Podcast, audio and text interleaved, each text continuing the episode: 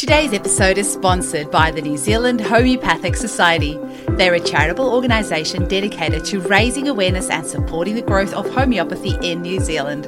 You can become a member and receive amazing benefits, such as access to an online Introduction to Homeopathy course for beginners from the College of Natural Health and Homeopathy. You'll also have access to the members only section of their website, where you'll find past journals and articles to download or browse. And you'll receive their quarterly newsletter via email, as well as a variety of articles on homeopathy, up to date information on homeopathic news, tips on how to use remedies for common ailments and upcoming events. Plus, you'll receive 10% discount on remedies purchased from supporting pharmacies, Similimum and Celine Homeopathics. And if you're a book lover like me, be sure to check out their online bookshop. It is amazing. To become a member of the New Zealand Homeopathic Society or to purchase some of their books, visit www.homeopathy.ac.nz. That's homeopathy.ac.nz. Membership is currently only available to people living in New Zealand. Today, we speak with homeopath Rukmini Kulkarni, who has trained with the International Academy of Classical Homeopathy. We are going to be talking about a topic that's very close to my heart. It's all about poop. now, for the kiddies listening to uh, this podcast, along with the parents, perhaps, I'm sure you're going to love this episode. Who doesn't like some good potty talk? But in all seriousness, uh, it is so incredibly important to have a daily bowel motion. And it's something that with conventional uh, medicine is, is sometimes not focused on quite as much. So, this is really just such a frank discussion of the importance of a daily bowel motion. Now, Rukmini practices via Skype or Zoom and has treated clients from all around the world. And yes, she has a special interest in especially constipation and any issues relating to this. She's also trained with Ton Jansen on homeopathic detox therapy, and she's currently training with Mike Andrews to be able to treat complex uh, cases of autism, especially when there's impaired gut pathology. So prior to studying homeopathy, Rukmini worked for 10 years in the financial sector in India, UK, and Hong Kong, and hung up her corporate boots after homeopathy and motherhood beckoned. She currently lives in Taipei in Taiwan with her scientist husband and her three year old daughter. And you can find her on her Facebook page, Homeopathy with Rukmini, or email her at rukmini.homeopathy at gmail.com or check the show notes. Enjoy the episode. Welcome to the Homeopathy Hangout, where we discuss all things homeopathy from around the world. And now, my mum and your host, Eugenie Kruger. Hello, homies, and a very warm welcome to Homeopathy Hangouts. Today, we get to chat with the lovely Rukmini Kulkarni, all the way from Taiwan. Welcome, Rukmini. Hi, and ni hao. Ah, I think you're actually our first guest on the show from Taiwan. So this is very exciting. Thank you so much. Homeopathy is uh, not very popular yet in Taiwan. There are very few practicing homeopaths here, and we don't have a pharmacy yet here. So, ah. uh, yes, it's a little different. Well, they're very lucky to have you there, and I'm sure you're going to change things there. uh, let's hope so.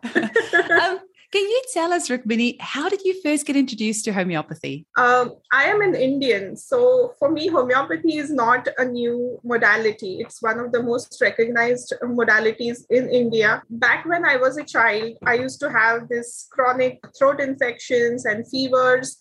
And my mom decided at one point that enough is enough and she should try another modality to seek healing. And that's when she sought out a homeopathic doctor and we've used homeopathy since my childhood for all the childhood illnesses that uh, have come up, whether it is chickenpox or measles or throat uh, infections or fevers. All of it was all resolved with homeopathy. And in fact, when my brother was born uh, six years after me, he did not get a single antibiotic in his life till date. So that's why I think I was very privileged to be introduced to homeopathy since my childhood. But uh, what happened then was I uh, changed tracks and I my education was in the field of finance and i kind of forgot about homeopathy for a while but when i decided to be a mom and come to taiwan where homeopathy is not so popular that's when i started to you know research my options about what can be done how can i bring up my child in a healthy way. So that is when i decided to study homeopathy formally with international academy of classical homeopathy. And that's how the whole process of homeopathy training and studying and working with people began for me. Mm-hmm. that's amazing. And homeopathy is like a best friend. It doesn't matter if you haven't spoken in a few years when you see each other again you're best friends again hey yes absolutely uh, in fact in in my case i would kind of dip my toes in uh, homeopathy on and off because I was introduced to these Materia Medica pictures by David Lilley. And I was so absolutely fascinated with the way he would bring in, you know, Greek mythology and psychology into the whole picture. And I was like, oh, why am I not studying this? All through my education, you know, I was like, why didn't I get introduced to this before? And then when I did, I, I think it was a big, you know, game changer for me because then you don't stop learning you don't stop studying that's Absolutely. how the process goes on um, he's a great writer. I'll, um, I was actually reading some old Similia magazines, which is the mm. um, homeopathic uh, journal that they put out here in Australia, but was written by him and it was on lac caninum and lac lupinum. And it's like, wow, it's, he just really brings the picture alive. So, Absolutely. yeah, that was wonderful. Now, Rukmini, you are talking about a topic today that I am so excited about. It's something that does not get spoken about enough, but it is one of the most incredibly important things in our health, and that is poo. So there is this joke in homeopathy where, you know, they'll say, you know, you go to the homeopath with a cut in your finger, and the first question they ask you is, How are your bowel motions? but really, poop is seriously important. And I am constantly shocked by the amount of my clients that come in and see me and I ask them, What are your bowel motions like? And they say they go once a week. And I'm like, how you know that's probably your problem in the first place is if you are not having a daily bowel motion we need to fix that because stuff comes in, stuff needs to go out. And the amount of people that think it's normal to not have a daily bowel motion, but seriously, I can go on and on and on about this, but you are actually the expert on the show. So I'm going to sit back and just ask oh. you why is this an area of expertise or area of interest for you? Why did you become interested in really helping clients with constipation? I think the interest starts when we become mothers, you know, when we are um, having a small baby to care for. And I think uh, no matter what has been our past history with bowel movements, it's, I think when we become mothers, we start to focus on our babies bowel movements a lot more than we have ever done in our lives. So, luckily for me, my baby has never been constipated. She's had regular bowel movements all uh, through her three years now. But what interested me was when I was doing my case studies for uh, my coursework, I started to see a lot of clients, uh, one after the other, who had a component of constipation in them. And that led me down this research lane into people are now using Miralax or you know these laxatives which are very commonly prescribed mm. to children. Movicol is overused. Yeah, Movicol. Yeah. yeah, exactly. And that's actually and, petroleum based, which I didn't even realize. Yes, it's polyethylene glycol (PEG), and uh, it's indiscriminately prescribed for even children uh, mm. uh, when the bottle says that it should not be given to children less than 17 years mm. so it's, it's routinely prescribed for you know infants and small children and babies and they go on to develop so many problems with the constant use of this. So when i went down that rabbit hole i realized that there are a lot of myths which are being perpetuated right from this time the baby is an infant. So uh, it is said that if, if it's an exclusively breastfed baby it's okay to go a week without the poop. It's okay to have once in 15 days bowel movements because all the breast milk is used up. But I somehow found that it is not true because when the baby uh, starts to go for you know a week without poop it starts to become uncomfortable. There are uh, distress signals that are going out. Uh, it does not feed well. It does not sleep well. And yet this myth is perpetuated that it's common it's normal to have an exclusively breastfed baby not poop um, and that is where i thought uh, you know uh, we should have an awareness around this. We should bring uh, awareness to parents that it's absolutely necessary for every human being whatever the age that they have to poop on a daily basis. Because if they are eating something then it has to go out.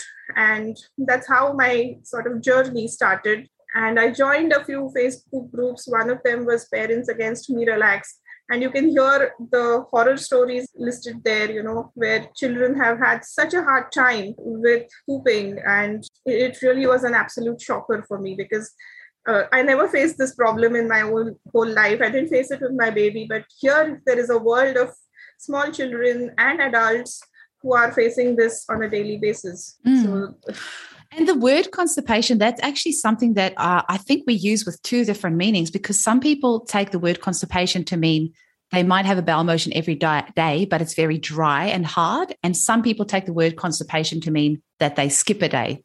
Yes. So there are uh, various things associated with constipation. You may be going daily, but you have a feeling that you have not uh, voided completely. So there is ineffectual, you know, evacuation. Uh, it's one of the major rubrics even in our repertories that you, you don't have the satisfaction of eliminating everything. Mm-hmm. Then you have no urge at all. So you, you don't feel like going. The poop kind of continues to sit in the colon and it's not expelled. And then you have actual problems with uh, the stool. It, it's da- dry, it's hard, there is pain, there is sometimes blood, there is a lot of gassiness, there is bloating. And a lot of unease because stool or pooping is a very normal human activity and it has to happen as easily as you breathe or as easily as you eat. But if that is not happening properly, then there is a problem somewhere. So constipation is a, a, huge you know continuum i would say that it has a whole host of associated issues that come along with it. And it's it's imperative that people recognize that even if they're going every day and they're still not feeling done with the pooping then it's a problem that needs to be addressed. Mm, i completely agree. I always joke and say well it's not a joke it's actually serious. A good poop is very underrated. And I think the thing that people don't realize is that the longer that stool is sitting in the colon, the then all of those toxins are actually reabsorbed. All those toxins that have been allocated to be evacuated out of the body are then being reabsorbed into the bloodstream. The body's retaking it up. So you're just putting all that extra stress on your liver, you're putting all that extra stress on your body. And I think people don't really think that far. They just think, oh, well, I haven't gone to the toilet today. But it's so essential to have a bowel motion every single day. I cannot stress that enough.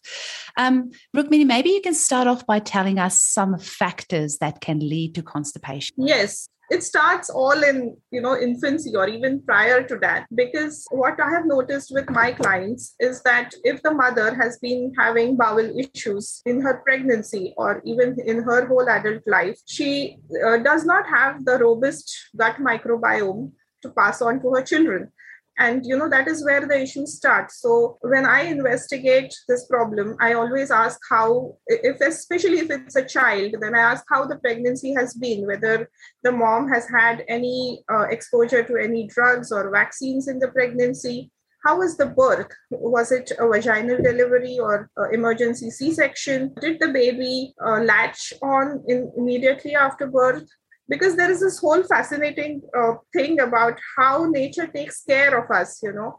Uh, when the mother is in the ninth month of the gestation all the microbes uh, the beneficial gut bacteria they all start to populate the vaginal canal for her which is uh, necessary to inoculate the baby uh, with all the beneficial microbes. And what happens is that nature has had a mechanism where it knows that the mother and the child is a dyad. And so, whatever environment the mother is going to be in is where the baby will also live and thrive. So, it gives the same set of microbes to the baby as it passes through the vaginal canal. But what happens in a medicalized birth is that the baby is handled by, say, the nurses or the doctors and not the mother in the first instance. So it starts to acquire all that bacteria from the sterile hospital environment. And if it's a C section, then it loses out on this uh, inoculation of the gut microbiome. What also happens with a C section is that they don't, you know, if the mother is under anesthesia, then the babies don't get colostrum or the first breast milk and is generally fed formula. So all of these start to, you know, add up and then the baby is not having a robust microbiome. Uh, second uh, problem that starts off the constipation is that children are not fed breastfed enough. So if, if you're not giving six months of exclusively breast milk to the baby, if you introduce formula thinking that your supply is not enough then that is where the baby starts to you know show signs of being constipated the next stage is where the baby is introduced to solids or cow milk you know um, thankfully nowadays they wait until one year to introduce them to cow milk. But uh, when in, introduced to solids too quickly um, that is something the baby's stomach is not able to digest. And that is why you start to see these problems in the first six months or the first one year of life. And if it is left untreated if, it, if there are no steps taken to overcome this then it starts to you know it becomes a perpetual chain which leads to a lot of other chronic issues that start coming up. You see baby eczema you see rashes you see cradle cap all of it which is associated with the gut but people just try to wave it off and say it's okay you know, you know we will have to treat it topically with steroids or something else. So this is where the the initial constipation issues start and then if uh, the baby has had vaccines then that damages the gut further. If it has a chronic ear infections which are treated with antibiotics that is when the whole gut bacteria is wiped out in you know in just one course of antibiotics.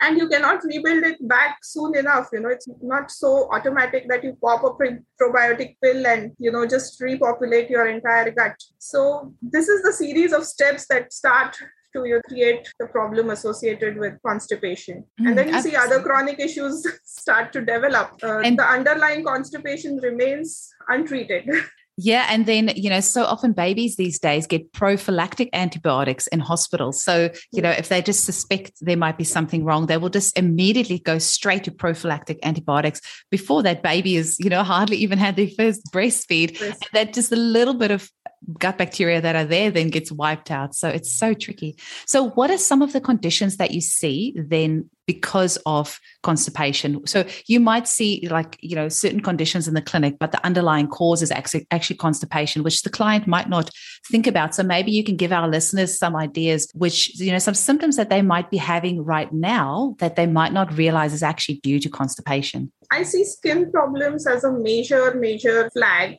for gut healing uh, that is needed. So it could be constipation, it could be a gut dysbiosis uh, factor. So anything that is coming out on the skin is because you're not eliminating enough through the normal pathway, through your stool, through your urine. Then we also see uh, children who are constipated don't sweat enough. So the toxins have nowhere to go and they start to, you know, see skin conditions uh, like eczema or later on psoriasis any anything that is bothering you on the skin should be looked at as first a digestion issue. We see food intolerances and they have cropped up so much nowadays that you have babies intolerant to cow milk to peanuts to eggs or soy or corn. A part reason for this is the vaccines because they have certain adjuvants with peanut oil or corn or soy egg. which uh, yes which escape through the mother's um, you know the, through the baby's gut mm. and uh, start to irritate the baby so we see food intolerances as a big issue and later on we also see mental and behavioral issues with use of uh, certain laxative so those are the things that you should be wary of uh, mm. when you are trying to treat these conditions these host of conditions the problem may be constipation in the mm. first place Mm. And it's such a big one to get on top of pretty quickly because um, I have treated some clients who came to see me because the constipation has gone on so long that the bowel has actually stretched. And then those stretch receptors, the child or the, the adult then doesn't actually recognize those signals because the bowel is so overly stretched. And then, you know, the hemorrhoids that come with that, there can be bleeding, there can be fissures, so many other um, traumatic things. And um, we, before we started recording, talked about uh, little children. And so often they can have a fright which you know can lead to the cons maybe talk to us a little bit about that because i think some people when they do potty training? That's actually could be quite a big event in a child's life. life so talk to us about how homeopathy what are some of the problems that you see and how can homeopathy help with that? Absolutely. What I understand is that when you start to toilet train or potty train a child who's not ready developmentally for this, that means you're putting or creating extra stress on the child some you know parents start to do it very early on and the child is not ready and they start to get frightened after seeing the poop or the, the flushing sound of the toilet can be a huge trigger for them. Or if they see um, the big you know uh, empty space of the potty which can be another traumatic thing for them. So what i suggest is that if the child is not ready then the parents hold off on the potty training bit and encourage you know the child to be unafraid of poop make it very normal uh, show them that you know uh, generally children will follow the parents around to the bathroom. So mm-hmm. make it very normal for them that this is how it should be. And you know it's very normal to go into the bathroom and poop and don't make it a big event for them. Recognize if they are sending out distress signals. Another thing that i've observed is that when they are toddlers and they want a control over their environment and they don't have that you know so a lot of times they have to listen to their parents or their teachers about when they should get up and what they should do what clothes they should wear when they should go out when they should stop playing. All of this uh, means that they have no control over what is happening around them. So what they in, in turn start to do is start holding on to their bowel movements as you know a recognition that i have an autonomy over my body. So i will not poop just because I have that control.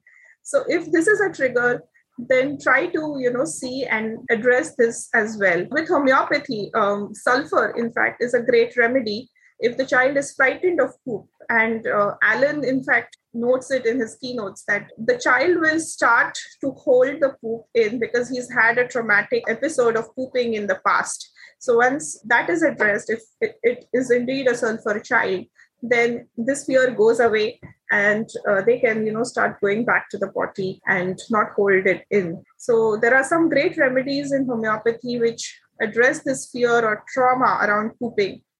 And i would like to give an example.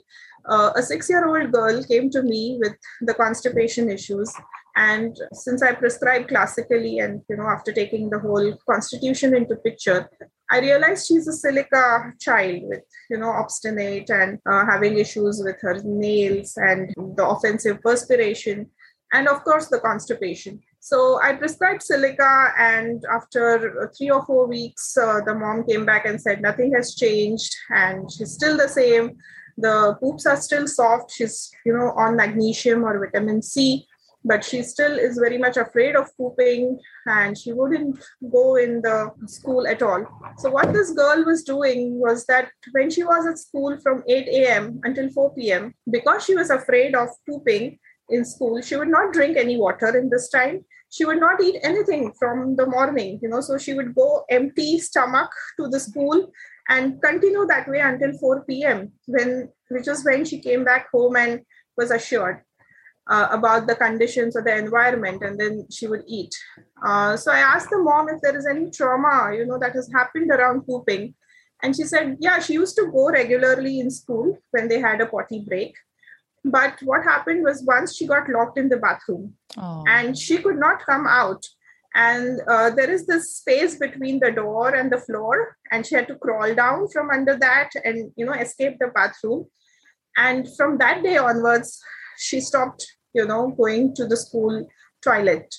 And uh, that's when it was an aha moment for me. And i said oh this is an opium case perhaps because it's an ailment from fright and that's um, also associated with constipation.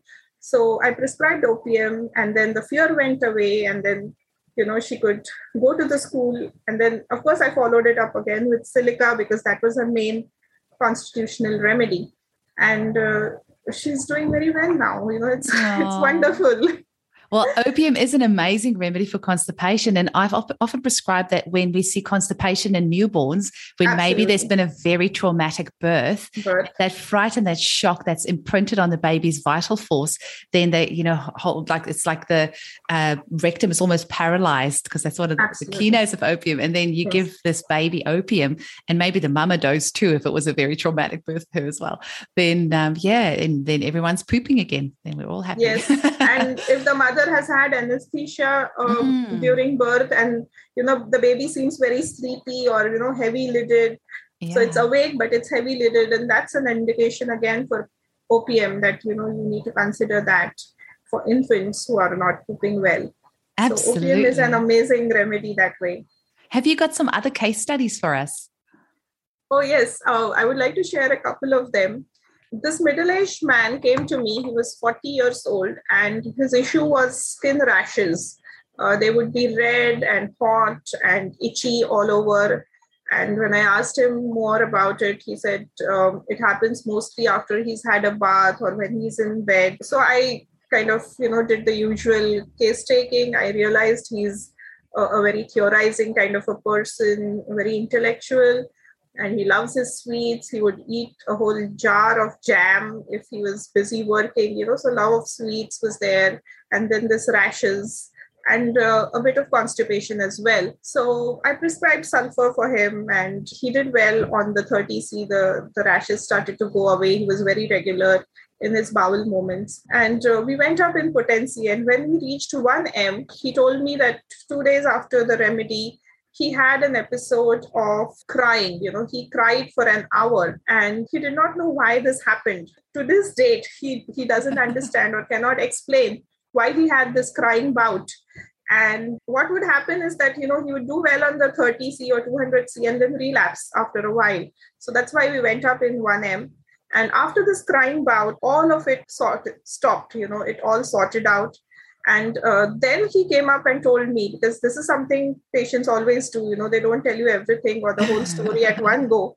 Uh, but he told me that he had a mother who was very controlling and uh, therefore he used to kind of hold back from her. And the constipation issue actually started from that point on where he had to hold back on his emotions and he also held back on the stool.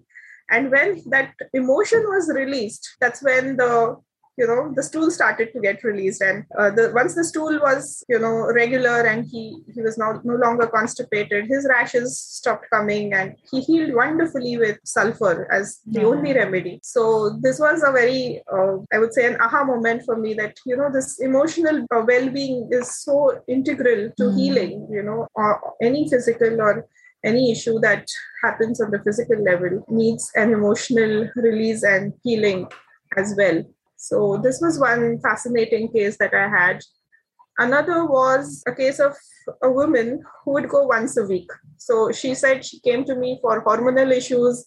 She was almost menopausal. Her periods were disappearing and she would get the hot flashes. But uh, going once a, a week was a big flag for me because she told me that on the day she goes, she would spend the entire day in the bathroom, straining hard, trying to you know pass the stool or sit this way or that on the pot and it was you know when she described the whole episode it was so clearly traumatic for her as well um, that uh, i said you know this is something that first needs to be tackled and i gave her lycopodium and she started going at least thrice a week first with that. Um, after a while, she developed some psoriasis because she was still not, you know, evacuating completely. And that's when I considered giving her the bowel nosodes. Mm. And they are an immense, immense group of remedies that really help reset your bowel flora. So her history was that her father was a pharmacist, and every time she had any sniffle or any any small episode, he would pop an antibiotic for her. And she had a long history of antibiotic use. So that's when I decided to give her Morgan Bach. And uh, she did so beautifully after that because then she started going every day from you know going once a week to going every day was a huge change for her and she started eating well. So you also realize that when people become picky eaters it's more to do because of their gut issues mm. rather than you know a choice issue. It's, it's something that is in the gut that makes them picky eaters. So once that is reset and once that is uh, healed they start to eat better they drink more water and the skin issues start to clear up so her psoriasis completely went away after mm. healing her gut Amazing. Whenever I hear bowel nosodes, I just get so excited because I describe them to my clients as homeopathic probiotics. They are not because they're actually made from uh, stool, but they are just such amazing remedies. And we have uh, various, it's about a dozen or so individual remedies. But then I know that you also use Ton Jansen's homeopathic detox therapy. And he's obviously got the Polybowel Plus nosode, which has got all the homeopathic bowel nosodes in it, plus digestive enzymes, plus candida, which is sometimes really nice if you're not sure exactly which bowel nosode to give a client then you know we can use the Polybowel Plus. Mm-hmm. Yeah. yeah. In my practice, you know, when I started prescribing classically, um, I used to, you know, be very careful about just one remedy at a time and um, nothing else. But I realized that in the worlds that we live in today, you know, the kind of uh, onslaught that we have on our bodies and minds with you know so many factors coming in um, one way of prescribing is probably not enough and mm-hmm. you need to detox from certain um, elements uh, like antibiotics or vaccines or heavy metals at times to actually set the healing in action so mm-hmm. that's when i started to learn more with Ton and i realized that yes, this is an amazingly different world of prescribing, which uh, gives a better outcome uh, in certain cases uh, where there has been so much damage that has been done and mm. needs to be uncovered. So yes. yes. Sometimes that um, that poly antibiotic detox, which we can do through the homeopathic detox therapy, Ton Jansen, it's uh, can be really good as well to help restore the gut flora, and also the general anesthetic detox that can be a really good one. Um, there's there's a few different ones that we can do to really help.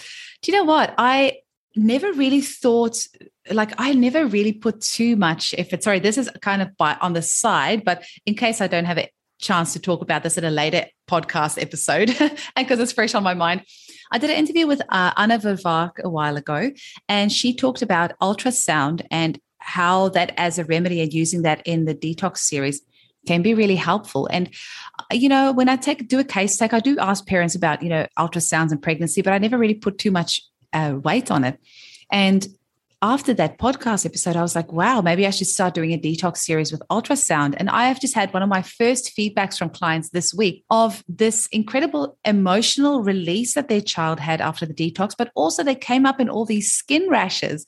And this mum had about five or six ultrasounds during pregnancy because there were issues of intra intrauterine growth retardation, which obviously is the chicken and the egg, because sometimes you know ultrasound can lead to intrauterine growth retardation. So then once you have it, then they want to scan you more to keep it on Absolutely. the baby. But so um, yeah, I thought that was really fascinating. As my yeah one of my first ultrasound detoxes, but as I was very impressed with the results. That's amazing.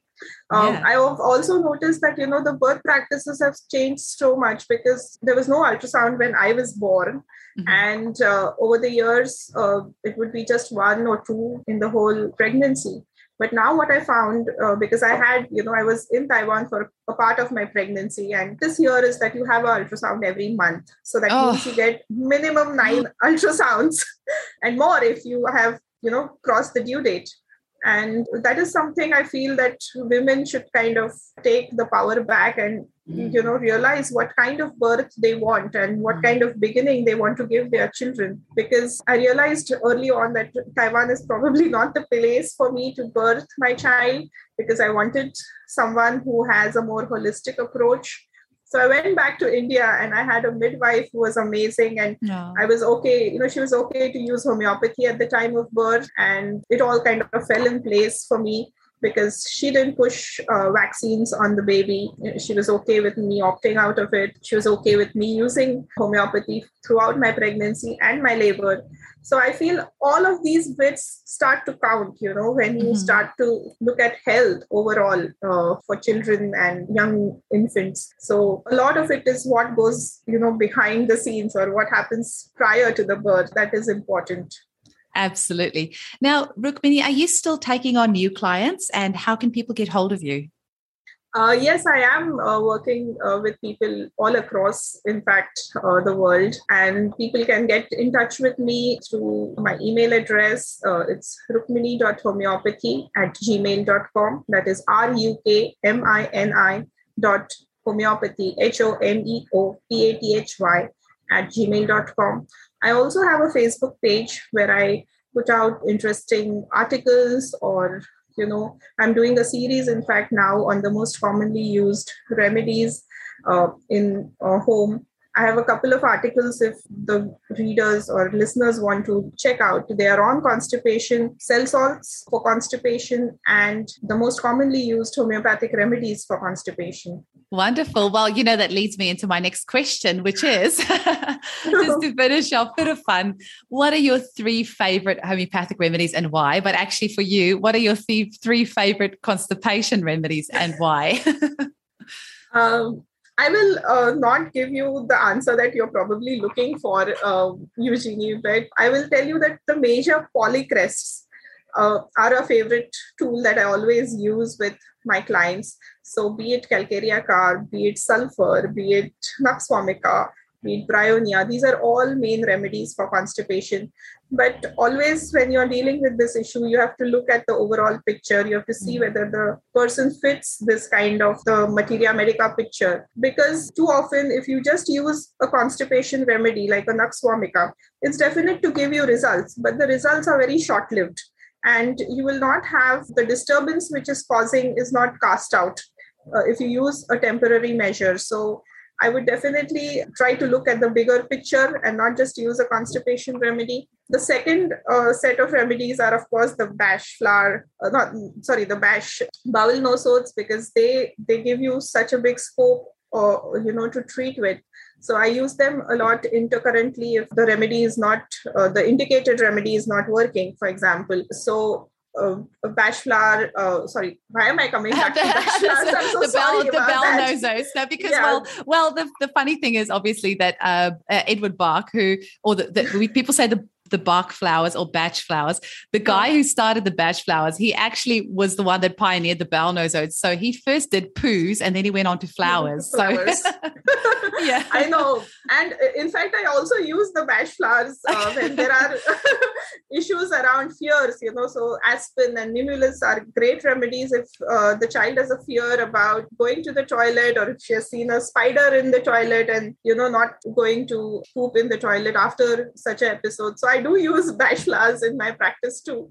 But the bowel nosodes are an amazing set of remedies that I like to use with my clients Mm, especially awesome. children who've had uh, recurrent ear infections or they have recurrent bouts of respiratory infections like bronchitis or you know Mm. lung lung issues because it's all you know related the gut and the lungs and the, The skin.